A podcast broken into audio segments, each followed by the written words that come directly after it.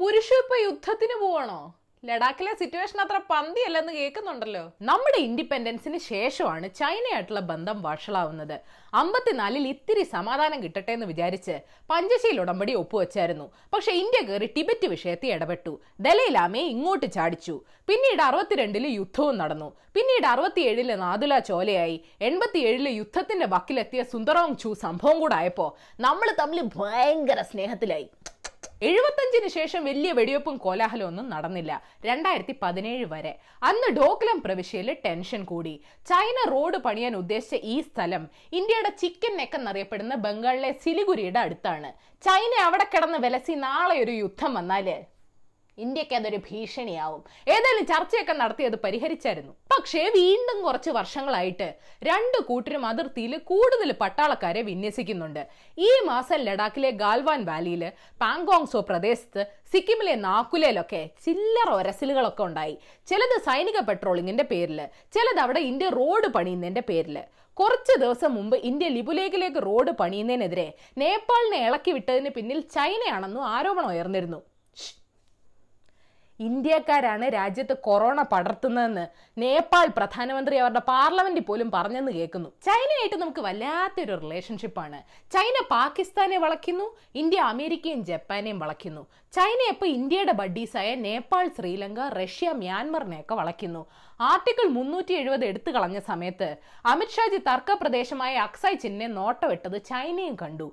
India ഇടയ്ക്ക് ചൈനയുടെ അപ്പുറത്ത് കിടക്കുന്ന മംഗോളിയെ സൈറ്റ് അടിച്ചൊന്ന് കാണിച്ചു. കോവിഡ് സാമ്പത്തിക പ്രതിസന്ധിക്കിടെ കേന്ദ്ര സർക്കാർ ചൈനീസ് കമ്പനികളെ ഇന്ത്യൻ കോർപ്പറേറ്റുകളിൽ നിക്ഷേപിക്കുന്നത് തടഞ്ഞു.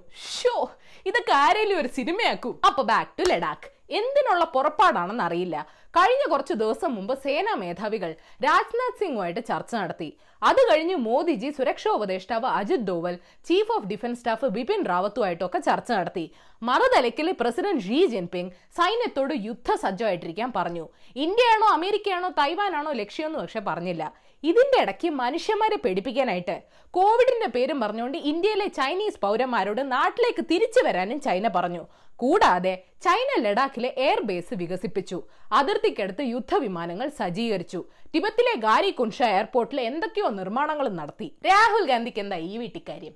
കാര്യമുണ്ട്. നടക്കുന്ന കശപിശയെക്കുറിച്ച് കേന്ദ്ര സർക്കാർ തീരെ ട്രാൻസ്പെറന്റ് അല്ലെന്നാണ് രാഹുൽജിയുടെ പരാതി. എന്താണ് അവിടെ ആക്ച്വലി നടക്കുന്നതെന്ന് നാട്ടുകാരോട് പറയണം. അതറിയാൻ ജനങ്ങൾക്ക് അവകാശമുണ്ടെന്നും പറഞ്ഞു. മോദി സർക്കാർ വന്നേ പിന്നെ അയൽ രാജ്യങ്ങളുമായിട്ടുള്ള ബന്ധം എല്ലാം പോയി കിട്ടിയെന്ന് കോൺഗ്രസ് പറയാറുണ്ട്. ഇനിയിപ്പോൾ ആകെ ഒരു ഭൂട്ടാനുണ്ട്. സി എ വന്നേ പിന്നെ ബംഗ്ലാദേശിന്റെ കാര്യം ഒന്നും പറയാൻ വയ്യ. രണ്ട് രാജ്യങ്ങളും സൈനിക ബലത്തിൽ സ്ട്രോങ് ആണ്. അതിലൊരു സംശയവുമില്ല. പക്ഷെ കുരുക്ഷേത്ര യുദ്ധം പതിനെട്ട് ദിവസമായിരുന്നെങ്കിൽ കൊറോണ യുദ്ധം ഇരുപത്തൊന്ന് അല്ലല്ലല്ല. അറുപത് ദിവസം അതിന്റെ കൗണ്ടിംഗ് ആണ്. ഇതിന്റെ ഇടയ്ക്ക് ഇൻഡോ ചൈന യുദ്ധം എത്ര ദിവസം കാണുമെന്ന് ജനങ്ങൾക്കറിയാൻ ഒരു താല്പര്യവുമില്ല. ഏതായാലും നിങ്ങൾ ഇന്നറിയേണ്ട പത്ത് വിശേഷങ്ങൾ ഇതാണ്. നമ്പർ വൺ സംസ്ഥാനത്ത് നിന്ന് നാൽപ്പത് പേർ കൂടെ കോവിഡ് സ്ഥിരീകരിച്ചു. രോഗബാധിതരുടെ എണ്ണം ആയിരം കടന്നു. രാജ്യത്ത് കഴിഞ്ഞ ഇരുപത്തിനാല് മണിക്കൂറിനുള്ളിൽ ആറായിരത്തി മുന്നൂറോളം പേർക്ക് രോഗം സ്ഥിരീകരിച്ചു. രോഗികളുടെ എണ്ണം ഒന്നര ലക്ഷം കടന്നു. കേരളത്തിൽ നാളെ രാവിലെ ഒമ്പത് മുതൽ മദ്യവിതരണം ഉണ്ടാവും. ബുക്കിംഗ് സമയം തെറ്റിച്ചാൽ മദ്യം കിട്ടില്ല. അവിടെ ചെന്ന് അലമ്പുണ്ടാക്കരുത്. സർക്കാരിന്റെ ആനുകൂല്യങ്ങൾ പറ്റുന്ന സ്വകാര്യ ആശുപത്രികൾക്ക് എന്തുകൊണ്ട് സൗജന്യ കോവിഡ് ചികിത്സ കൊടുക്കാൻ പറ്റുന്നില്ലെന്ന് സുപ്രീം കോടതി ചോദിച്ചു. ബീഹാറിലെ റെയിൽവേ സ്റ്റേഷനിൽ മരിച്ചു കിടക്കുന്ന കുടിയേറ്റ തൊഴിലാളിയായ അമ്മയെ വിളിച്ചുണർത്താൻ ശ്രമിക്കുന്ന കുഞ്ഞിന്റെ വീഡിയോ വൈറലായി. ഇതുപോലുള്ള കാഴ്ചകൾ കാണുമ്പോൾ ഇന്ത്യ പുരോഗമിക്കുന്നുണ്ടെന്ന് തോന്നാറുണ്ടോ? നമ്പർ ടു യൂറോപ്യൻ യൂണിയൻ എഴുന്നൂറ്റമ്പത് ബില്യൺ യൂറോയുടെ റിക്കവറി പാക്കേജ് പ്രഖ്യാപിച്ചു. ട്രംപ് ട്വിറ്റർ വഴി അടിച്ചുവിടുന്നത് സത്യമാണോ എന്ന് ചെക്ക് ചെയ്യണോ എന്നുള്ള ഒരു ടാഗ് ട്വിറ്റർ ആ പോസ്റ്റിന്റെ അടുത്തിട്ടു. കോവിഡിൽ മരിച്ച ഇരുപത്തിയേഴായിരത്തോളം ആളുകൾക്ക് വേണ്ടി സ്പെയിൻ പത്ത് ദിവസം ദുഃഖാചരണം നടത്തും. തൊഴിലില്ലായ്മ നേരിടുന്ന ലോക്ക്ഡൌൺ ജനറേഷനിൽപ്പെട്ട യുവതി യുവാക്കളുടെ ഭാവിയിൽ ആശങ്കയുണ്ടെന്ന് യു അറിയിച്ചു. മഹാമാരിക്കിടയിലും ചൈനീസ് സർവേക്കാര് എവറസ്റ്റ് കയറി ഹൈറ്റ് ഒന്നുകൂടെ അളക്കാൻ വേണ്ടിയാണെന്ന് പറയുന്നു. Okay number three. പ്രവാസികൾ തന്നെ ക്വാറന്റൈൻ ചെലവ് വഹിക്കണമെന്ന് ഇന്നലെ മുഖ്യം പറഞ്ഞതിന് പിന്നാലെ ഒരുപാട് റിയാക്ഷൻസ് വന്നു. സാമ്പത്തികമായി പിന്നാക്കം നിൽക്കുന്ന പ്രവാസികളെങ്കിലും സർക്കാരിനെ സഹായിച്ചൂടെയെന്ന് നടൻ ജോയ് മാത്യു പറഞ്ഞു. നാടിന്റെ സമ്പദ്ഘടനയുടെ അടിത്തറയായ പ്രവാസികളോടുള്ള അവഹേളനമാണിതെന്ന് ഉമ്മൻചാണ്ടി പറഞ്ഞു. തെറ്റിദ്ധാരണയാണ് ചെലവ് താങ്ങാൻ കഴിയുന്നവരിൽ നിന്നേ വാങ്ങുമെന്ന് മുഖ്യം പറയുന്നു. തോൽവികൾ ഏറ്റുവാങ്ങാൻ പ്രവാസികളുടെ ജീവിതം പിന്നെയും ബാക്കി. നമ്പർ ഫോർ ഡിജിറ്റൽ പ്ലാറ്റ്ഫോം റിലീസിന് തടസ്സമില്ല. പക്ഷെ ചില മാനദണ്ഡങ്ങൾ ഉണ്ടാവുമെന്ന് ഫിലിം ചേംബർ അറിയിച്ചു. ഒ ടി ടി റിലീസിന് താല്പര്യമുള്ള നിർമ്മാതാക്കൾ ഈ മാസം മുപ്പതിന് മുമ്പ് അറിയിക്കണം. ഒ ടി ടി റിലീസിനെതിരെ നിലപാടെടുത്ത ലിബർട്ടി ബഷീറിന്റെ സംഘടന പക്ഷേ ഇത് തീരുമാനിച്ച യോഗത്തിൽ നിന്ന് വിട്ടുനിന്നു. കാലം മാറി കഥ മാറി കാലാവസ്ഥ എങ്ങും മാറി. നമ്പർ ഫൈവ് പ്രളയ ദുരിതാശ്വാസ തട്ടിപ്പിൽ അന്വേഷണം എറണാകുളം കളക്ടറേറ്റിലെ ഉദ്യോഗസ്ഥരിലേക്ക് തിരിയുന്നുവെന്ന് കേൾക്കുന്നു. എഴുപത് ലക്ഷത്തോളം രൂപയുടെ വ്യാജ റെസീറ്റുകൾ തട്ടിയെടുത്തിട്ടുണ്ടെന്ന് അന്വേഷണ സംഘം പറയുന്നു. ഇതിൽ ഉന്നത ഉദ്യോഗസ്ഥരിൽ ചിലർ ഒപ്പുവെച്ചതായി തെളിഞ്ഞുവെന്നും റിപ്പോർട്ടുണ്ട്. കളക്ടറേറ്റിലെ റവന്യൂ വകുപ്പിലെയും ധനകാര്യ വകുപ്പിലെയും ഒക്കെ പെട്ട പതിനൊന്ന് ഉദ്യോഗസ്ഥർക്ക് എറണാകുളം കളക്ടർ നോട്ടീസ് നൽകി. ഇവരും പാർട്ടിയിലുണ്ടോ? നമ്പർ സിക്സ് ആരോഗ്യം മോശമായതുകൊണ്ട് ഭീമ കൊറേഗാവ് കേസിൽ അറസ്റ്റിലായ വിപ്ലവ കവി വരവര റാവുവിന് ജാമ്യം നൽകണമെന്നാവശ്യപ്പെട്ട് അദ്ദേഹത്തിന്റെ പെൺമക്കൾ മഹാരാഷ്ട്ര മുഖ്യൻ ഉദ്ധവ് താക്കറെക്ക് കത്ത് നൽകി. എൺപത് വയസ്സുള്ള വരവര റാവുവിനെ തടവിലിട്ടിരിക്കുന്ന തലോജ ജയിലിൽ ഒരു രോഗി കോവിഡ് ബാധിച്ച് മരിക്കുകയും ചെയ്തു. ആരോഗ്യസ്ഥിതി ജയിൽ അധികൃതർ കുടുംബത്തെ അറിയിക്കുന്നില്ലെന്നും പരാതിയുണ്ട്. ക്ലാ ക്ലാ ക്ലീ ക്ലീ ക്ലൂ ക്ലൂ താക്കറെ തിരിഞ്ഞു നോക്കൂ. നമ്പർ സെവൻ ലോകത്ത് ഏറ്റവും കൂടുതൽ ചൂട് അനുഭവപ്പെട്ട നഗരങ്ങളിൽ പതിനഞ്ചിൽ പത്ത് നഗരങ്ങളും ഇന്ത്യയിലാണ്. മറ്റഞ്ച് നഗരങ്ങളും പാകിസ്ഥാനിലാണെന്ന് എൽഡൊറാഡോ കാലാവസ്ഥ വെബ്സൈറ്റ് പറയുന്നു. ജയ്പൂരിലെ ചുരു പ്രദേശം അമ്പത് ഡിഗ്രി രേഖപ്പെടുത്തിയതോടെ ലോകത്തിലെ ഏറ്റവും കൂടുതൽ ചൂട് രേഖപ്പെടുത്തിയ സ്ഥലങ്ങളുടെ ലിസ്റ്റിൽ പെട്ടിട്ടുണ്ട്. വടക്ക് വരൾച്ച തെക്ക് പ്രളയം കിഴക്ക് ചുഴലിക്കാറ്റ് പടിഞ്ഞാറ് കോവിഡ്. വാവ് നമ്പർ എയ്റ്റ് കോവിഡിന് ശേഷമുള്ള സിനിമ എങ്ങനെ ആയിരിക്കും എന്നറിയാൻ ഏഷ്യവിൽ മലയാളം ടേക്ക് ടു എന്നൊരു പ്രോജക്റ്റ് തുടങ്ങിയിട്ടുണ്ട്.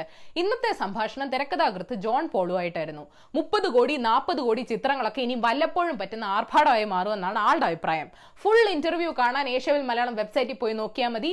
നിങ്ങളുടെ വക പോയിന്റ്സ് വല്ലതും ഉണ്ടെങ്കിൽ ഈ ചർച്ചയിൽ പങ്കെടുക്കാം. നമ്പർ നയൻ അമേരിക്കയിൽ പോലീസ് കസ്റ്റഡിയിൽ ഒരു കറുത്തവർഗക്കാരൻ കൂടെ കൊല്ലപ്പെട്ട സംഭവം വലിയ പ്രതിഷേധം ഉണ്ടാക്കി.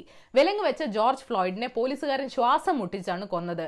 നിങ്ങളുടെ കാൽമുട്ടന്റെ കഴുത്തിലാണ് എനിക്ക് ശ്വസിക്കാൻ വയ്യെന്ന് ജോർജ് കരയുന്ന വീഡിയോയും ലീക്ക് ആയിരുന്നു രാജ്യം സമ്പന്നമായാൽ പുരോഗമിച്ചുവെന്ന് കരുതരുത്. നമ്പർ ടെൻ സുരക്ഷാ ബില്ലിനും ദേശീയ ഗാന ബില്ലിനും എതിരെ ഹോങ്കോങ്ങിൽ പ്രതിഷേധം ശക്തമാവുന്നുണ്ട്. ചൈനയ്ക്കെതിരെ ഈ ആഴ്ച നടപടിയെടുക്കുമെന്ന് ട്രംപും പറഞ്ഞു. നാളെ വലിയ സംഭവമൊന്നും ഉണ്ടായില്ലെങ്കിൽ ഹോങ്കോങ് സ്പെഷ്യൽ എപ്പിസോഡ് നാളെ വരും.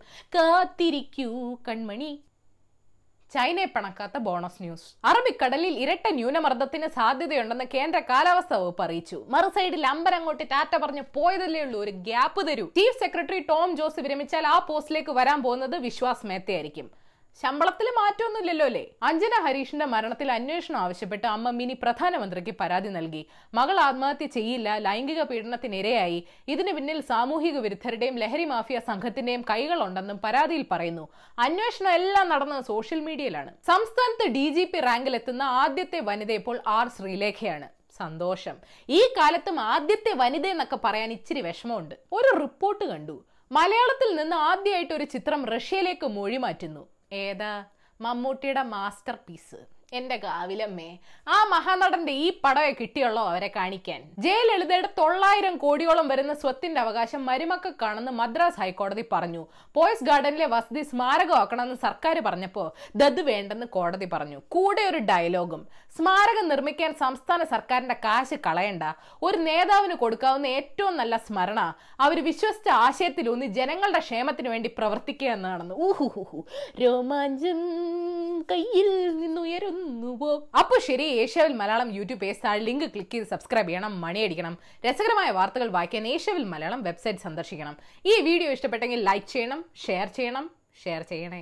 കോമൺ സെൻസിന് നിരക്കുന്ന അഭിപ്രായങ്ങൾ താഴെ അറിയിക്കാം. Third for the day Albert Einstein പറഞ്ഞിട്ടുണ്ട് മൂന്നാം ലോക മഹായുദ്ധത്തിൽ ഏതൊക്കെ തരം ആയുധങ്ങളായിരിക്കും മനുഷ്യന്മാർ ഉപയോഗിക്കുക എന്ന് എനിക്കറിയില്ല. പക്ഷെ നാലാം ലോക മഹായുദ്ധത്തിൽ ഉപയോഗിക്കാൻ പോകുന്നത് കമ്പുകളും കല്ലുകളും ആയിരിക്കും